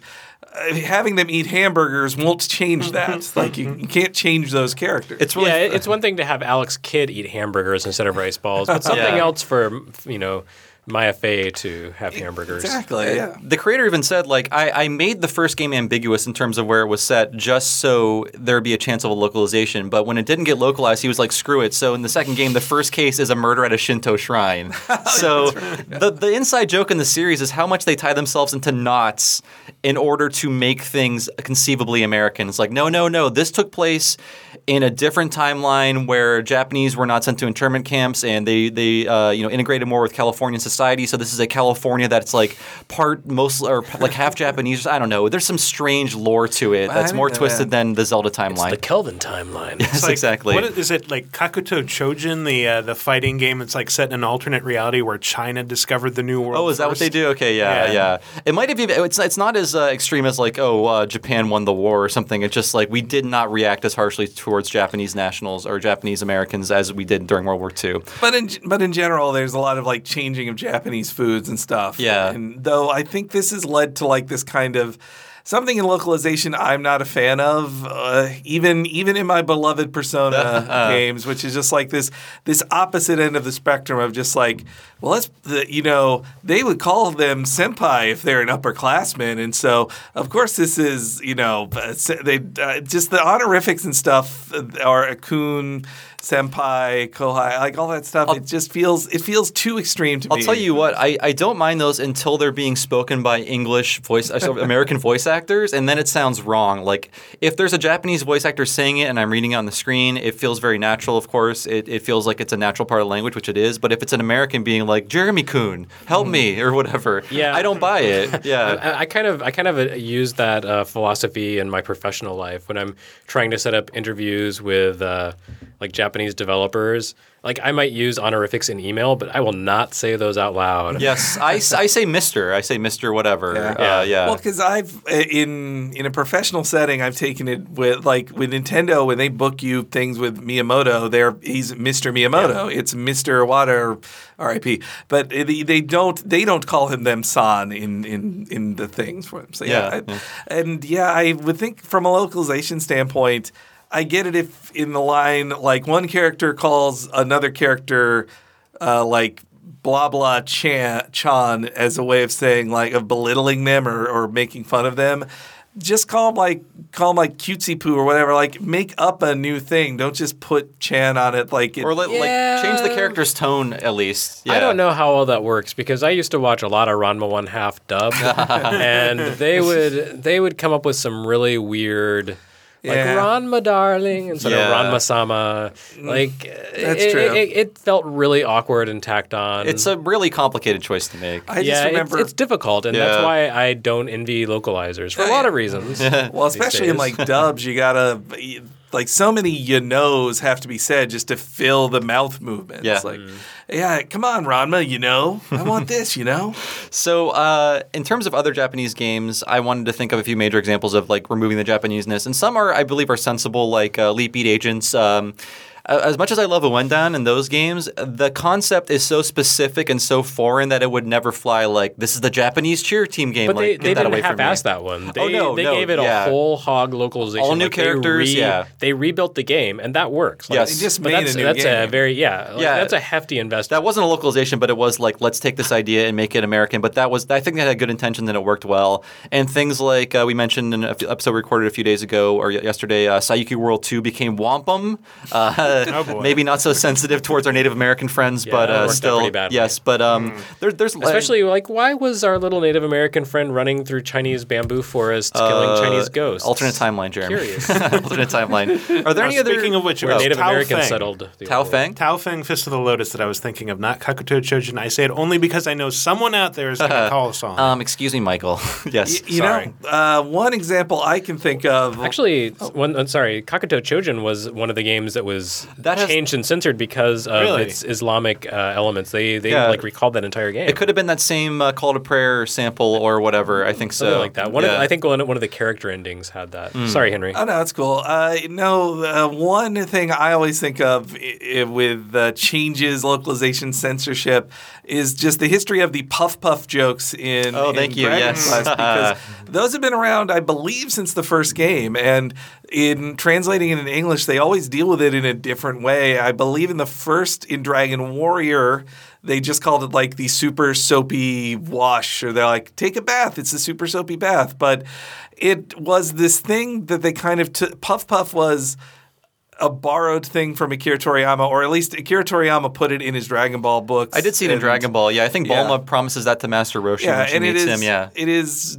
To, I believe it is motorboating or just something a breast breast touching a head. Yeah, breasts are placed on the face and head area. I don't Mm-hmm. know. I, I don't know if this is. Re- I, mean, I assume it's real. we did finally see it in uh, Dragon Quest. What was the PS2 well, one? so Yeah. yeah, so Quest the, eight. they talked. They put it in multiple multiple games as a as a joke, and I, I wonder if it's like how when we were growing up, there were the stories of like the donkey punch. It was just a sex act that Yeah. that uh, amused uh, immature people, but it had a funny name and really a funny. Uh, I remember in one of the games, and it was maybe an NES game where it's like uh, the girl. You go to a town at night. The girl's like, "Come and I'll give you a massage," and the lights go out, and the lights come back on, and it's her dad or whatever. So the, it's Yeah. implied that his his man boobs were all over your face and head or something I, like I that. I think that's Dragon Quest four, four or five. Yeah. has that in there, and maybe that was the DS version I was thinking of. Yeah. There was there was also in one of the Dragon Quest games you uh, you you get an item by having a wife dropping off a man's wife to him in jail, and she gives him the puff puff massage in jail through the bars. And, no, they're in the same cell. So it's You- you like sneak uh. Midnight Express or something like that. Oh, visits. Billy. and the yeah, the big reveal of actually getting to see Puff Puff in in obviousness. Seeing it clearly was in Dragon Quest VIII on the PS2, where you get a puff puff massage, and a woman with a very extreme French accent Yes. says, "I give the best puff puff massages ever," and she is a voluptuous woman. Uh, but then she's like, "Close your eyes," and so it's just darkness. And then when the lights finally come back on, see she's been rubbing slimes against your head the entire time. I And think even the creators realize like we have to play with this idea because it might not be appropriate anymore Well, for the time this, these games are being made. I actually did get them on Ooh, comment on this on the record. I- Yuji yeah. Horii? Yeah, I, yeah, as I've bragged about on this podcast before, I'm very proud. I got I'm to still interview jealous. Yuji Hor- Horii the one time, uh, along with the uh, two guys. Actually, uh, you guys, I think you interviewed uh, both the other guys I interviewed at uh, about Dragon Quest Builders this year, Jeremy. Yeah, I interviewed them twice actually. I am so jealous. I'm so jealous. But so at that, I asked him like. Oh, You know, what about I've noticed that, you know, I'd asked them about how pun filled and jokey the the localizations had gotten and they're like, "Yeah, we had been working on that because we wanted uh, they're funny in Japan, but the older localizations weren't funny and so we wanted them to have more like slime puns in there and stuff." And so I said, "Yeah, I noticed the puff puff jokes get changed sometimes." They all had a laugh at that as as well as the translator. And they said, "Yeah, sometimes we have to change the puff puff jokes just for a rating thing that they're they're told like this will get a higher rating if we're more explicit with this puff puff joke. So change it to something else so like, we can get this E or E10. Rated T for explicit puff puffs. Only in America. So uh, Mikel was super nice, and Mikel wrote a lot of these notes himself. Uh, he actually sent me a bunch of suggestions. We we have to move on to our most fun part of this episode soon, but I do want to hit a few of these. And I think Mikel really wanted to talk about uh, Super Noah's Ark 3D and how that came into being, and that of course is the the biblical themed Wolfenstein 3D engine game for the Super Nintendo. Um, Mikel, take it away. Yeah, well, if if I remember right, I could be wrong about some of the details here, but when Wolfenstein 3D came to Super Nintendo, they had to cut a lot of stuff, like the. Uh, Hitler was changed to the Stadtmeister. uh, Nazi Germany was changed to the Master State. Like basically, The all Master the, State. All Ah, the World. War II stuff got stripped out, and it was just a, a generic, uh, you know, dictator you were fighting that was vaguely Germanic. And uh, they had to take out all the blood, of course. There were new weapons like flamethrowers and bazookas, but you know the Dogs trade-off- were changed to rats. I Oh believe. yeah, yeah, yeah, yeah. You couldn't couldn't kill dogs, and I believe that this uh, pissed off the developers to the point that they actually licensed the engine that they had used for the Super Nintendo version to Wisdom Tree to create Super Noah's Ark 3D, which was an unlicensed religious uh, game for for Super Nintendo, and the Which weird you can get on Steam now. Yes, I, Yes. I, I streamed it on US Gamer. Check that out online, please. But the- it's very hard, actually. The crazy thing about Wisdom Tree that I wanted to talk about was that they used to be a company called Color Dreams that produced very edgy games, like one called Menace Beach, for oh example. Oh my God, they did the port of Chiller, didn't they? Uh, Yeah, yeah, they did, Oh, which, which is, like the most gruesome thing ever. Yeah. Still, I played that in an in arcade, and I think I, it still haunts my dreams. I, I bought it from an ad in GamePro that advertised arcade quality graphics, and No. then realizing like, oh, arcade quality is circa 1982. Got yes, it. yes. Um, that was an Exidy game. I think that was like um, kind of like a in the in the vein of Death Race. They were making these Yeah. edgy, like you know, just, controversial just games. to be shocking, Yeah. but and Chiller game, was just like your, sh- it's a light gun shooter. you're shooting up tied up torture victims, though. At one point, Yeah. yes, one of the stages is that. And, like, I don't know why I'm doing this. This seems like a bad thing.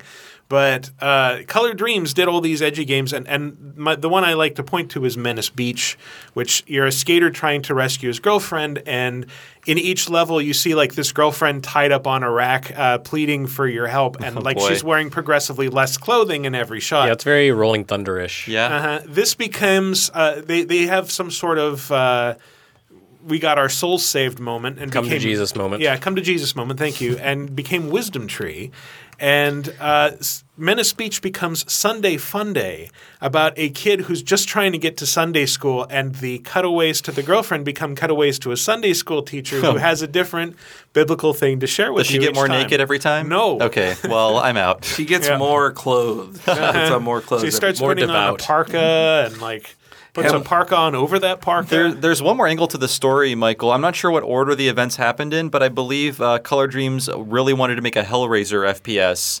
And uh, the management would not let them, and um, I believe all of the assets were gotten rid of, and that's when they had to turn to a more biblical take. But maybe, maybe uh, id Software or whatever they thought that was the perfect revenge, you know, just That to have be, this. yeah. So I'm not sure what events that happened, but I believe people have been trying to find that Hellraiser game, whatever's left of it. But I think like the uh, the Flanders, whoever run run the company, were just washed their hands of it completely. So yeah. Uh, some other examples are we have Thrill Killer. Uh, sorry, Thrill Kill. It's the lo- I think it's the logical conclusion to Ah, our yes. obsession with violent themed fighting games. Um, I remember one called like Time Killers, where it was just like arms and legs being lopped Mm-hmm. off every second. I was just like rolling my. I was 12 and I was like, come on, get out of here." that wasn't censored though. No, Yeah. it- well, that was just in arcade. You can Yep. play it, but Thrill Kill became a Wu Tang game, if I'm not mistaken. It became a lot of things. The engine was used for like five different games, some of them not fighting games. But um, I guess what happened when I was say Wu Tang, I mean the rap group, not the Kung Fu. Yes. uh, so EA acquired Virgin, the game's original developer, and they were like, "We don't want our names on this." And this game was all about violent, gruesome fatalities. Uh, fortunately, or I guess unfortunately, depending on your point of view, the developers released this game through a hacking group. So in college, everyone I knew had this game in the early 2000s. I don't know if that was Yeah. true for you guys. Or I, not. I was the only one in Okay. college who had it, and I, I that was the only time I've ever paid a pirate anything, and I still feel a little bad about it. That was one copy. Uh, sorry, one floppy you could have copied or should have. Ah, yes. yes. But that thing, that game is also just trash. Like it's very. It's, it's okay. Like I thought it was really fun at the time because it, hey, it's a four-player fighting game. How many Yeah. of those exist in 1998? Whatever. sure. Yeah.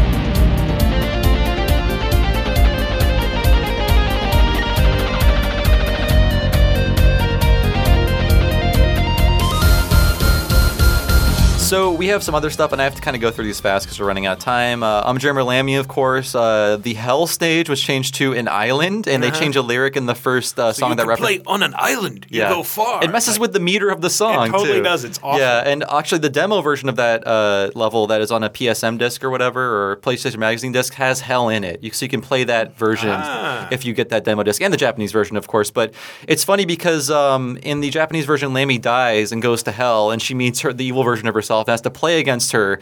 In this version, I believe she just gets into a plane crash on that island, but the level is still the same. The level is still like a very hell hellscape-ish hellscape. Mm-hmm. Yeah.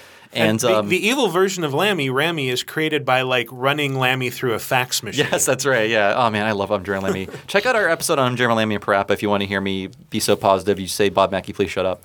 Uh, we also have Duke Nukem 64, the most hilarious idea in the universe. I'm glad Mikel brought it up because it's like they had to work so hard to make this palatable for the, the Nintendo audience, and everything about Nuke, Duke Nukem was the the uh, you know the edgy, cool PG-13 hero we all needed at the time. But uh, Nintendo didn't want anything to do with that, so the strip clubs were removed, uh, steroids were removed, the babes you could no longer kill them. Instead, you save them, I believe, instead of killing them. I think. Sure. Um, was there anything else you wanted to run over and uh, like well, there, check there out was in this the, one? the strip club level that was turned into a pseudo McDonald's. That's right. Yeah. Like and, and I seem to think it was the same level, but just everything was reskinned. So what was previously a uh, strip club floor was now a loading dock outside of a fast Yes, food place. uh, everything everything offensive was changed into Duke Burger. So That's right. The the porn bookstore was changed into like a Duke Burger, uh, like just the the restaurant, and then like there was like the Duke Burger warehouse or whatever. So I'm guessing Yeah. he doesn't use a, someone's neck as a toilet in the N64 I version as Wonder well. what remember. yeah. I never played that far. I don't know what those cutscenes, uh, what they did with those graphic cutscenes. So.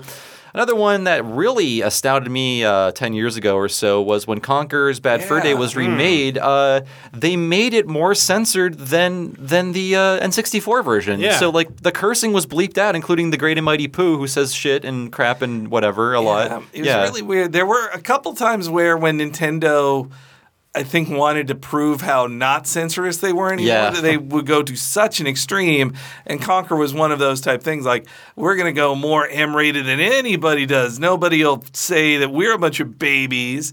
And so that that's what Conker ended up being, which is just like a very a very British style scatologicalness too, of not just like it, it, its obsession with poo seems like in a very British style. Lots of rhyming words. Yes, a lot of lot It's a swirly whirly scully poo. I think a lot of things got by the censors because they're like, I don't know what these people are saying. yeah. It's like these uh, like The- you northern UK accents. You What- what's a twat? need- I don't know. Twat. I mean, you absolutely need su- subtitles in that game to Yeah. understand Birdie. the train spotting of video games. It's fun to listen to the director. Uh, he he did a let's play of this game, and you have to, you have you have to like pay full attention to this guy if you're from America because he is very hard to understand. You realize where all those accents came from. I mean, those Northerners, man, yeah, the Northern England, they are hard to understand. But I, uh, that's like Lister and Red Dwarf, like, yeah, yeah. uh, but very sing-songy It, accent. it, I believe they said they wanted to make a sequel, but they they were told like, well, you can't make a sequel till we can prove this will sell. So let's make let's just do a remake.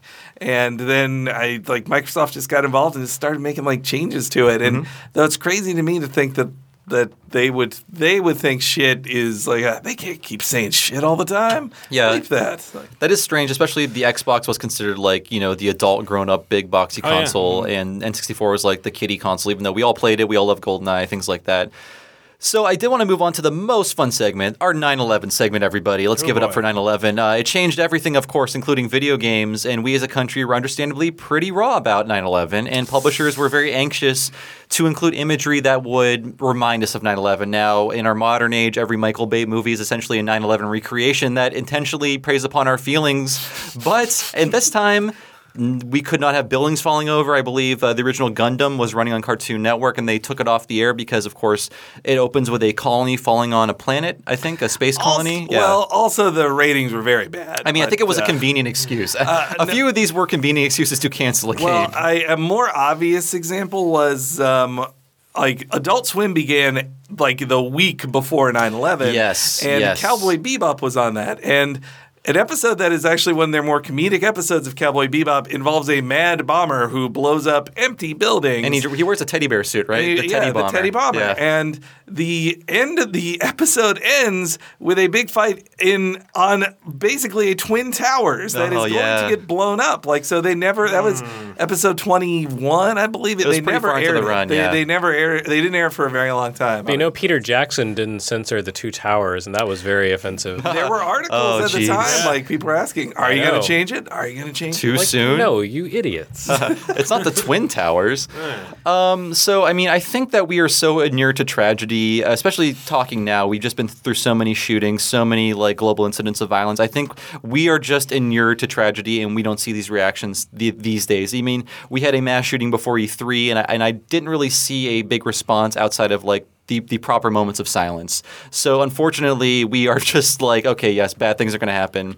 But I do want to cover a few things that were changed because of 9/11. And one of them, the most notable ones, was Metal Gear Solid 2: Sons of Liberty. Apparently, Arsenal gear was meant to destroy the Statue of Liberty and Manhattan's financial district. So uh, I mean, it did. You just don't get to see it. You I just mean- see you fight on top of it and then climb down and like It makes for a very sterile ending. yes, Yeah. it's very strained. It's very there's like very a strange. fade out and then you're fighting on top of it. Though you gotta admit, it's pretty impressive that they got that. Like it, it was out at the end of September. The game, wasn't it? Like they, they made was that- It was in October. Oh, yeah, it was October. It was, October. mid October. Yeah. think. All right. So I and another thing that happened was uh, there was going to be live action footage of the World Trade Center and the Statue of Liberty. Hackers did uncover the Statue of Liberty live action footage that's still on the disc with like some narration, but I don't think the, the they found the World Trade Center footage. And um, also something that's really interesting. I read a Kotaku article about this from five years ago. Um, Raiden's name was uh, the way it was depicted in Japanese changed. So originally it was depicted with kana, which is the syllabic alphabet. Uh, in Japanese, and Usually for non-Japanese words. Exactly. And, Yeah, um, borrowed words. in the Japanese version of Metal Gear Solid, his name was depicted as kanji because Raiden was spelled slightly similar to Laden in Japanese. Not not enough to really make this change justifiable, but that was Kojima's excuse. Like so even the way characters' names were depicted were changed to remove them from or distance them from Oh, 9/11. So I got it. That's that's a very interesting change. Yeah, the RL thing. So yeah, I don't think it's that similar, but maybe the kana are very similar to each other with those two words. So that's that's one way that um, it was changed outside of the the change of the ending, the change of removing the footage. Stuff Yeah, like it would that. just be like an extra character in Raiden. Yeah, yeah. So versus Laden. I don't know if the Japanese were as sensitive as we were, but I'm guessing they had that concern. Uh, I mean, in they were still way. selling Game Cubes. yeah.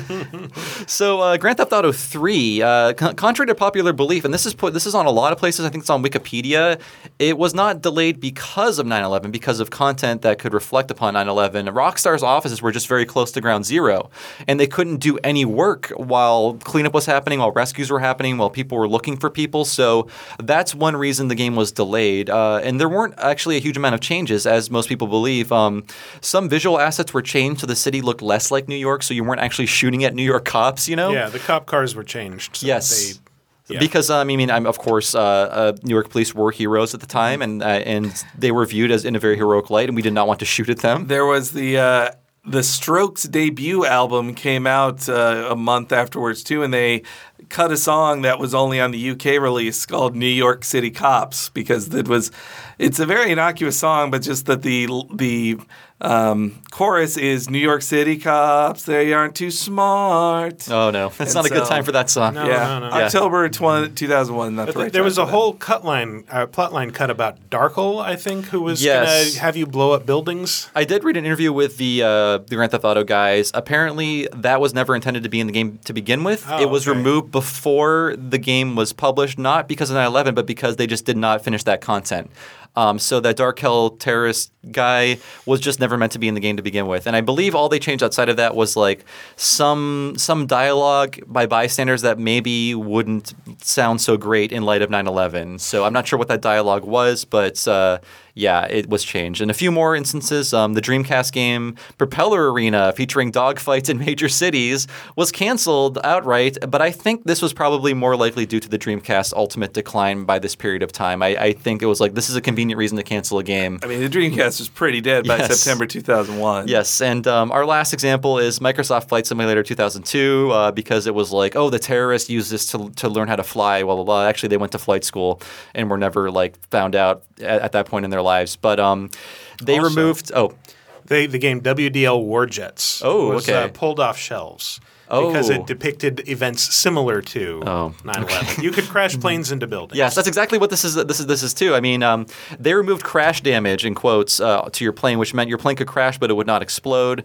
But uh, people modded it back in because they wanted that. So I, I assume they modded in the World Trade Center as well. And you can probably watch a lot of tasteless videos on the internet that are recreations of 9/11. But please don't. Oh, there's one more actually that just came to me that the second, the sequel to Neversoft's Spider-Man game, Spider-Man 2 Electro Attacks, I believe it's called, or it's Electro. Electro Boogaloo. Uh, he, he, the game uh, was released right before 9/11, and it ends with a fight against Electro on top of the World Trade Center. And so then they immediately recall Activision recalled it, redid it that it's just a battle on top of a tall building and one tall building, A nondescript And- tall building. yeah.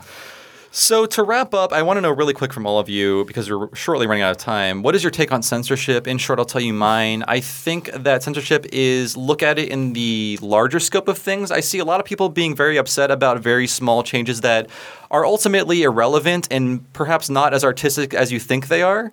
And as long as it doesn't really disrupt the the core game or the core gameplay or the theme of the game or the meaning of the game, if this means more people can play it, I'm generally for uh, aging a character up, covering up a boob, whatever. I mean, I can look at boobs whenever I want to. I have the internet, folks. I don't need them in video games. It's fine. That's my stance on things. Henry, how do you feel about censorship?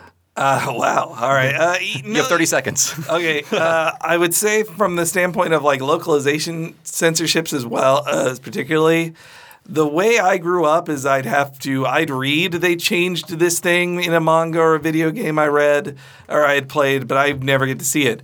Today, if you hear about they changed this thing in video game X, you can see it right there. Somebody has uploaded it to YouTube. It's out there. So to call it even censored feels weird to me. It's just like if you want if you want to see the sexy costumes that they cut from Fatal Frame on the Wii Yes. U, you can see all of it all the time. It's it isn't being held from you. It's just not in the game. And in innocuous cases like that, I don't much care. And I, you know, I'm not a pro censorship person either, and I artists should be able to do what they want to do.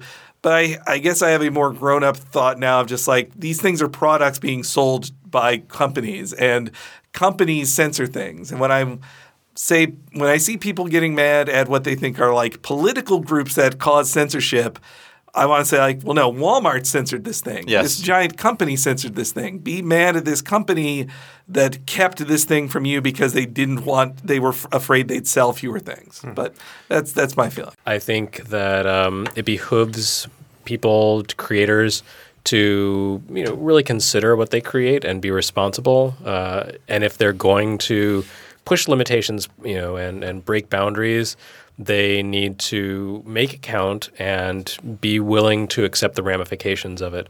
I think people who get bent out of shape about perceived changes, perceived localizations, what they think of as censorship by people who are, you know, making their own internally motivated changes uh, need to grow up and not abuse people who are involved in the process but do not actually make the decisions. That's horrible and idiotic and irresponsible. If you want to make changes, change the systems that cause the pressure and the need to make these modifications. You don't like censorship?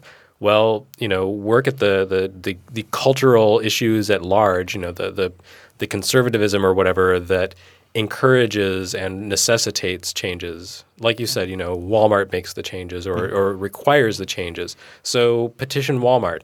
Don't go after like someone who is a low paid localization editor Yeah, just doing on a job. video game who doesn't have any control over this one way or the other. That's not accomplishing anything, and in fact, you're hurting your own case and hurting yourself and hurting other people. So, grow the hell up. I But agree. Jeremy, Here, they, they censored her vagina bones.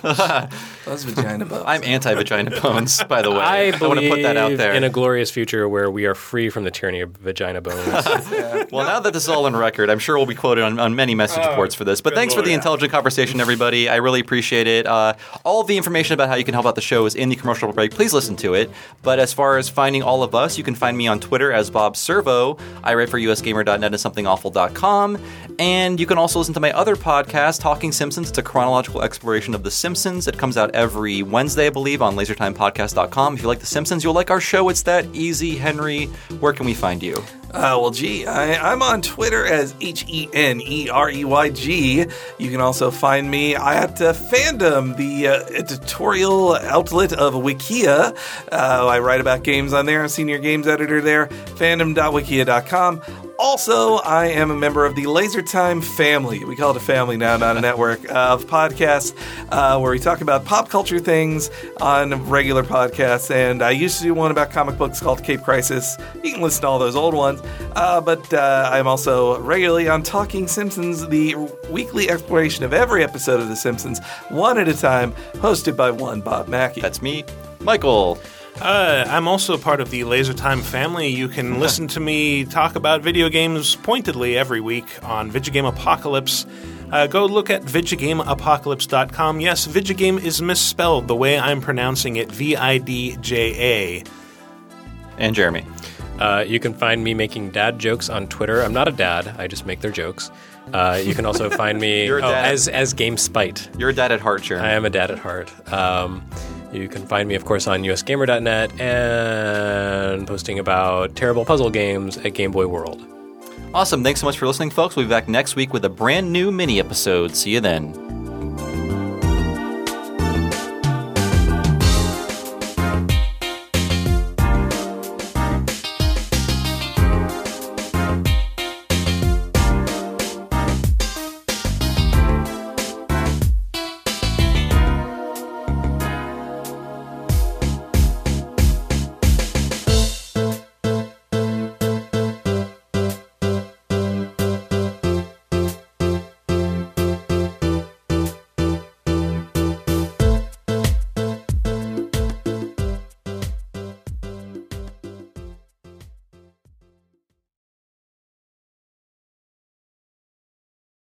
They say the Pokemon whole uh, effort is to train children how to become the number one Pokemon master in the world.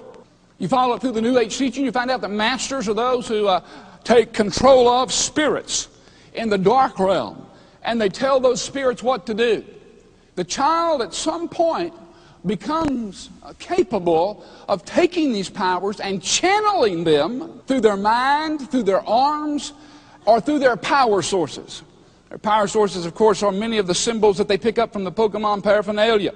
So, so Pokemon is a game that teaches children how to enter into the world of witchcraft, how to cast spells, how to use psychic phenomena, how to put to work supernatural powers against their enemies, how to fantasy role play. Pokemon World is a world of the demonic.